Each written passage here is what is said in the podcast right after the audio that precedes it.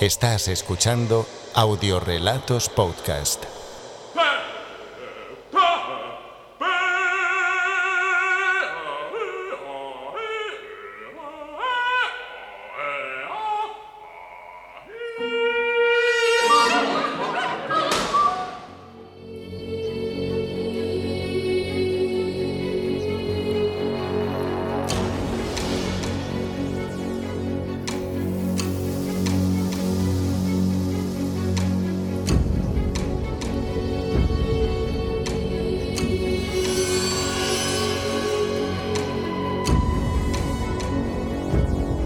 Félix intentó concentrarse. Llevaba más de una hora intentándolo. Le hubiera gustado escribir un poema, pero a ningún poeta se le hubiese ocurrido elegir aquella hora de la tarde, las ocho. Las olas rompen en la playa solitaria. Comenzó a garrapatear en las cuartillas virginales y blancas como el velo de una novia era imposible encontrar el segundo verso.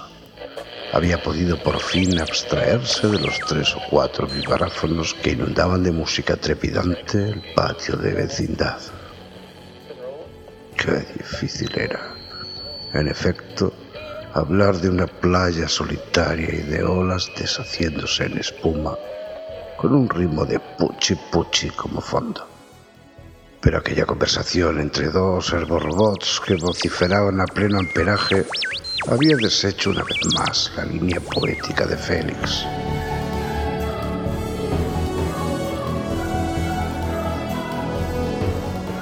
Pensó entonces en comenzar a escribir una novela neorrealista en la que dos modestas fábulas actuaban como heroínas. Luego, la conversación se interrumpió dejándole un regusto de estropajo y de cebollas en su mente, y acto seguido comenzó un serial de televisión con abundantes descargas de revólver y voces sombrunas o melifluas de acento puertorriqueño. Las olas rompen en la playa solitaria y los cowboys galopan por las praderas Maldición. ¿No había forma de mantener libre la conciencia de interferencias nefastas? Sucesivamente fue enterándose de los conflictos matrimoniales de los vecinos del tercero, del estado de gestación de una vecina, de los gritos salvajes de los niños del tercer piso que jugaban a marcianos, mientras las olas seguían rompiendo en la playa solitaria sin que un segundo verso les hiciese compañía. Decididamente, Félix inició un gesto simbólico de despedida a las musas e hizo trizas la cuartilla que apenas había perdido su pureza. Salió a la calle. Allí por lo menos los oídos quedaban ensordecidos por los vibradores de los helibuses, los zumbidos de los automóviles nucleares y los silbidos de los monorraíles. Pensaba ir al cine relieve con su mujer, pero había que salir una hora antes para encontrar un sitio en un aparcamiento y colocarse en la cola de la amplia caravana de automóviles que se dirigía al centro de la ciudad. Era dentro del coche donde resolvía sus asuntos familiares. Ni siquiera en su alcoba encontraba aquella idílica tranquilidad, aquella seguridad de que el matrimonio que vivía en la habitación de al lado, con una separación de dos o tres centímetros, divulgaría al día siguiente su charla de la noche anterior. Sin embargo, por suerte, Félix había logrado encontrar un modelo de cama insonora.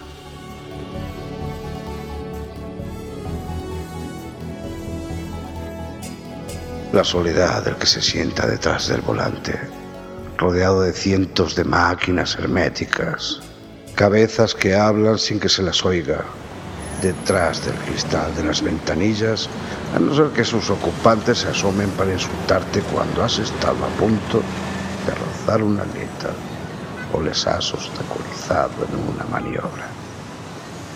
pero era una soledad húmeda como una sauna y no fragante de resina de pinos o de rosas silvestres. Una soledad con mil clamores de fondo, como si un gigante energúmeno quisiese ensordecer a todos los automovilistas. Llegaron al cine relieve. También esta era otra soledad, aunque varios miles de espectadores se apretujasen en la entrada y en la salida, aunque se les oyese gritar en las escenas terroríficas o reírse en las cómicas, porque salvo en esas contadas interrupciones que hacían regresar a Félix al mundo real, dentro del film se sentía uno mejor.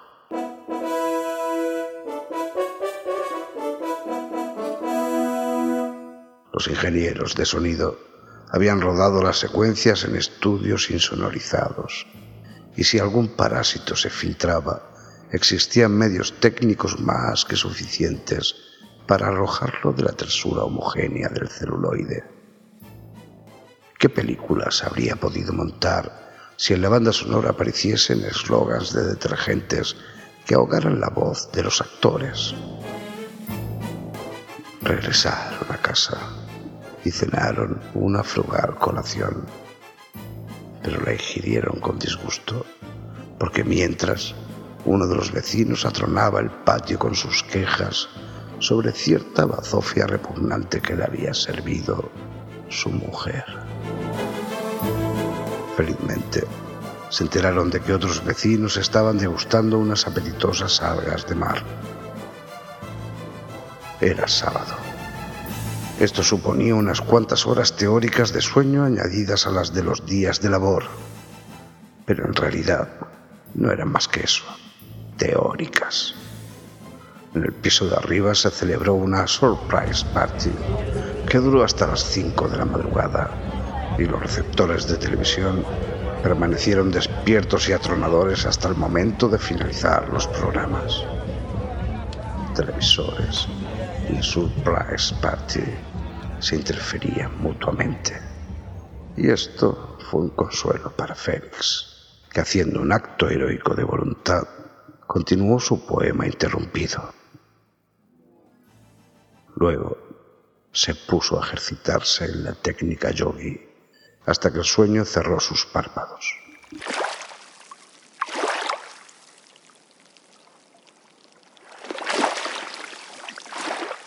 Soñó en una isla solitaria en la que él y su mujer hacían de Robinson Crusoe. Solo se escuchaba la brisa que agitaba las palmeras y el susurro del mar. Pero estos sonidos armoniosos adquirían de repente un ritmo afrocubano y aparecía sobre las arenas de la playa un dancing que disparaba bailables por todos sus altavoces. Se despertaron a las siete de la mañana, sacudidos por el clarín sonoro del vecino del cuarto piso que con el acompañamiento del zumbido de su maquinilla de afeitar y el mazo eléctrico de su mujer, que fabricaba filetes campestres, anunciaba con sus cánticos joviales su propósito de llevar a toda la familia de excursión. Era un himno de guerra contra la pereza, al que se añadieron media hora después las voces seráficas de un coro de niños que desafinaban las tonadillas de moda.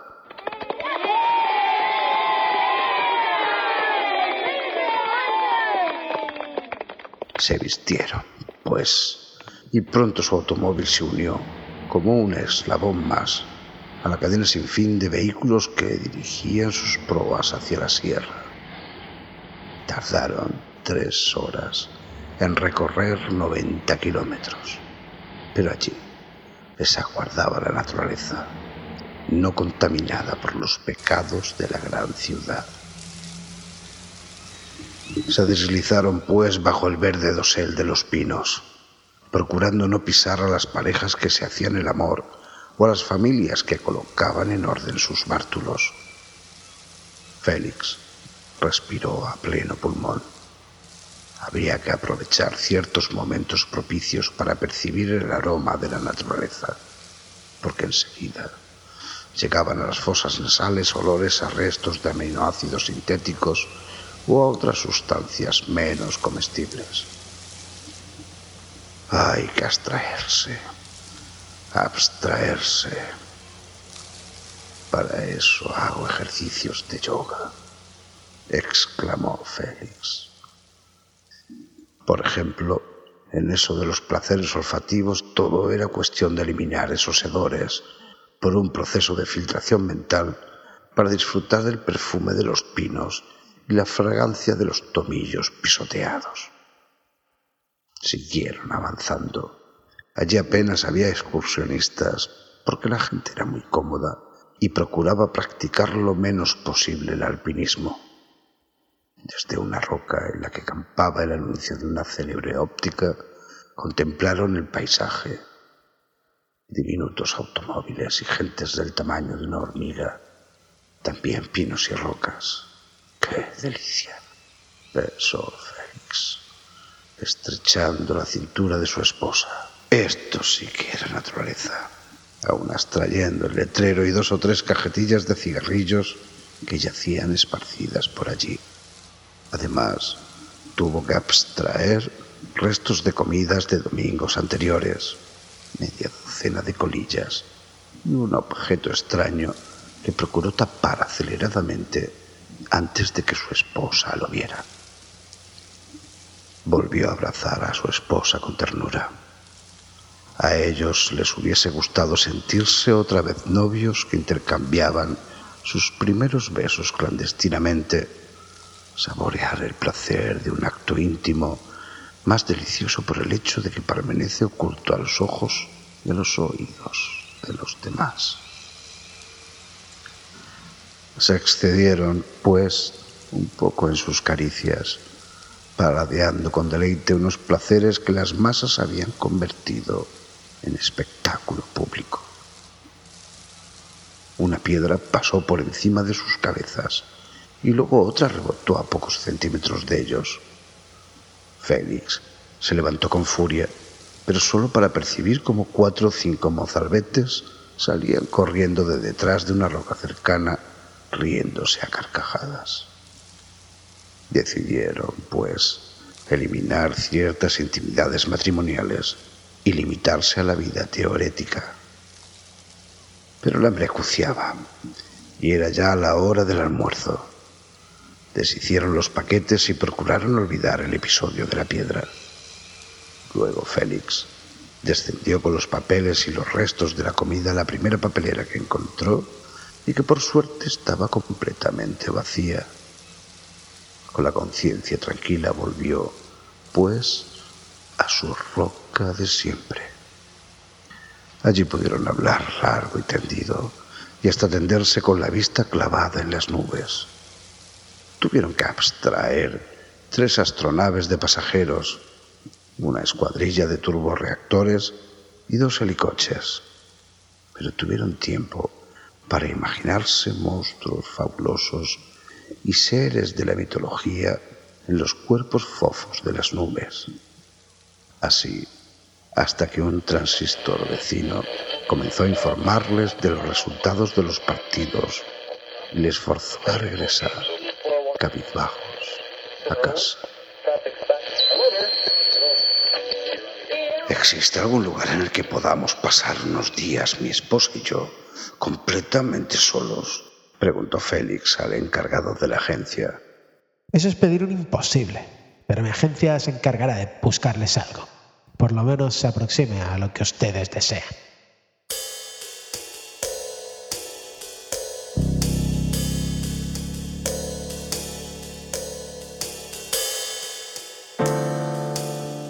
Contestó tras mirarle primero con una impresión de extrañeza, como si se hallase delante de un enfermo mental recién escapado de un sanatorio. Por eso Félix volvió a sumergirse en el bullicio de la calle sin la más mínima esperanza de evasión.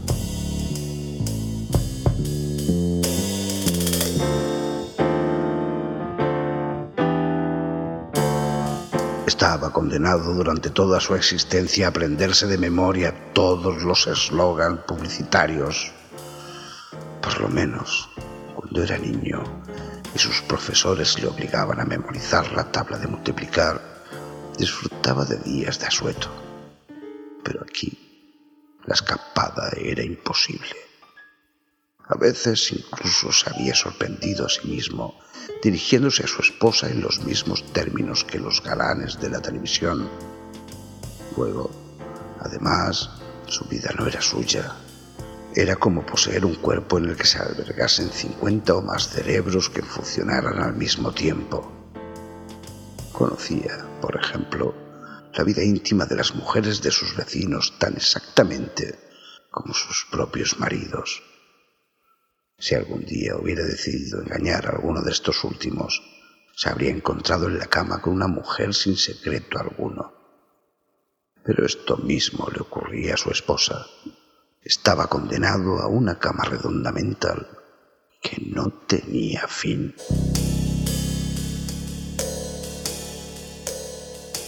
Abstraerse. Abstraerse. Esto era lo que había que conseguir pero suponía un esfuerzo psíquico que extenuaba su organismo.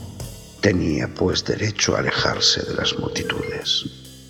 Dos días después sonó el vidiófono. Esta vez no era de alguien que se había equivocado, ni de los graciosos de siempre que le gastaban bromas, o algún locutor de radio que les anunciaba, con voz compungida, que habían perdido tantos cientos de pesetas por no reconocer la emisión X patrocinada por el detergente Z. Era la voz de una persona que se dirigía a ellos. El encargado de la agencia que les comunicaba el hallazgo de un lugar paradisíaco en una isla costera. Por si fuera poco, la agencia ya había contratado un helicoche que se encargaría de depositarlo suavemente allí, con todas sus maletas. La soledad estaba completamente garantizada por tratarse de un islote deshabitado. Tendrían, pues, que dormir en una tienda de campaña y cocinar ellos mismos. Pero esto era precisamente lo que más ilusión les causaba al matrimonio. Aceptaron sin ambajes y al día siguiente estaban allí solos como Robinson Crusoe, ante un único testigo de color azul turquesa que deshacía su pecho contra las aristas vivientes de las rocas. También les acompañaban las gaviotas y algunos árboles que habían logrado hincar sus raíces en el duro suelo y extenderse frondosamente hacia las alturas. Lo primero que hizo Félix fue algo que jamás había soñado siquiera.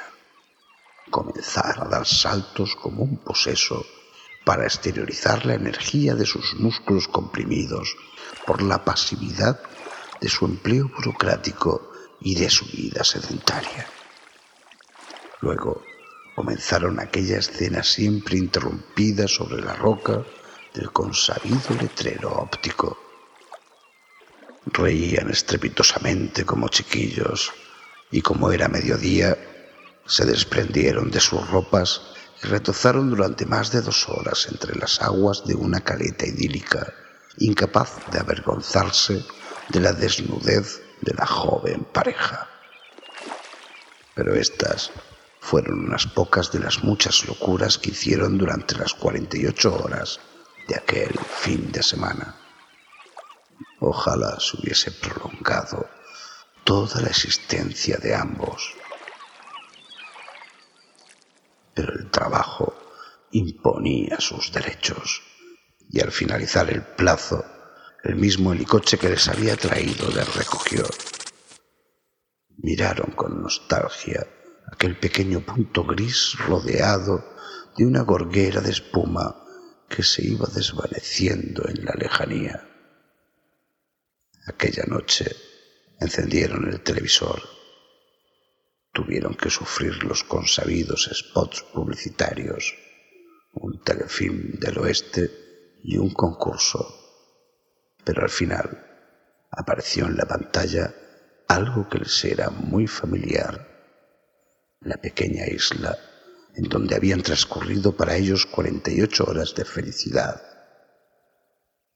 Sobreimpresa en la pequeña pantalla se leía el título de la emisión. ¿Qué haría usted si estuviera solo? Félix y su mujer estuvieron a punto de perder el conocimiento, porque aquellos dos Robinsones que saltaban y retozaban como locos eran ellos mismos.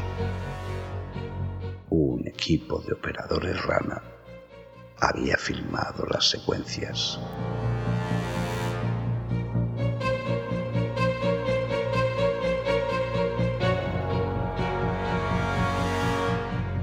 La pareja que amaba la soledad. Un relato de Alfonso Álvarez Villar.